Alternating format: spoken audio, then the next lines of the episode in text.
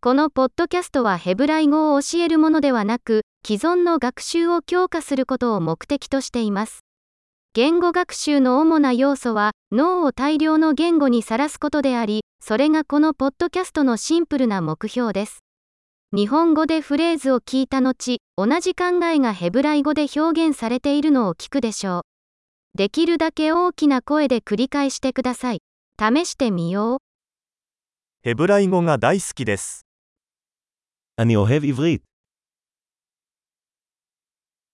素晴らしい。すでにお分かりかと思いますが、音声の生成には最新の音声合成テクノロジーを使用しています。これにより、新しいエピソードを迅速にリリースし、実用的なものから哲学的なもの、浮気に至るまで、より多くのトピックを探索することが可能になります。ヘブライ語以外の言語を学習している場合は、他のポッドキャストを見つけてください。名前はヘブルーラーニングアクセレレーターと似ていますが、他の言語の名前がついています。